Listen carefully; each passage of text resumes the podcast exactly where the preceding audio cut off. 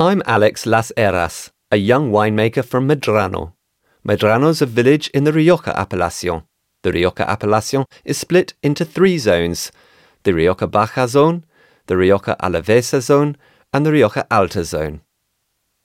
Here we are in the Rioja Alta zone on a family estate.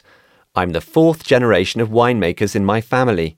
My father, well, my great grandfather, grandfather, and father worked this land.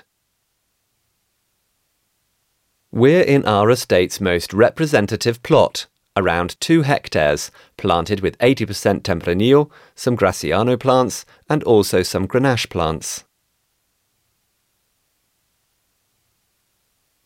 The vines are now about 80 years old and produce an average of 3 or 4,000 kilos per hectare. That's what makes this vineyard unique and very special, as it produces very high quality wines. Our estate also has some plots in other zones, such as the Rioja Baja zone, which has different soils, climate, and altitude.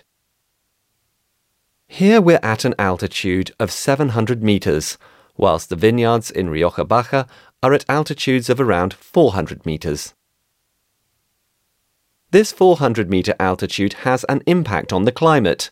These are drier climates where the plots of land suffer a bit more, the vineyards develop less, meaning that we get grapes with higher alcohol levels and lower acidity.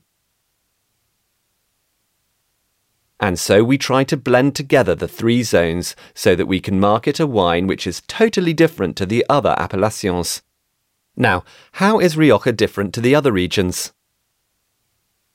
In particular, because of the large amounts of old vines in this appellation.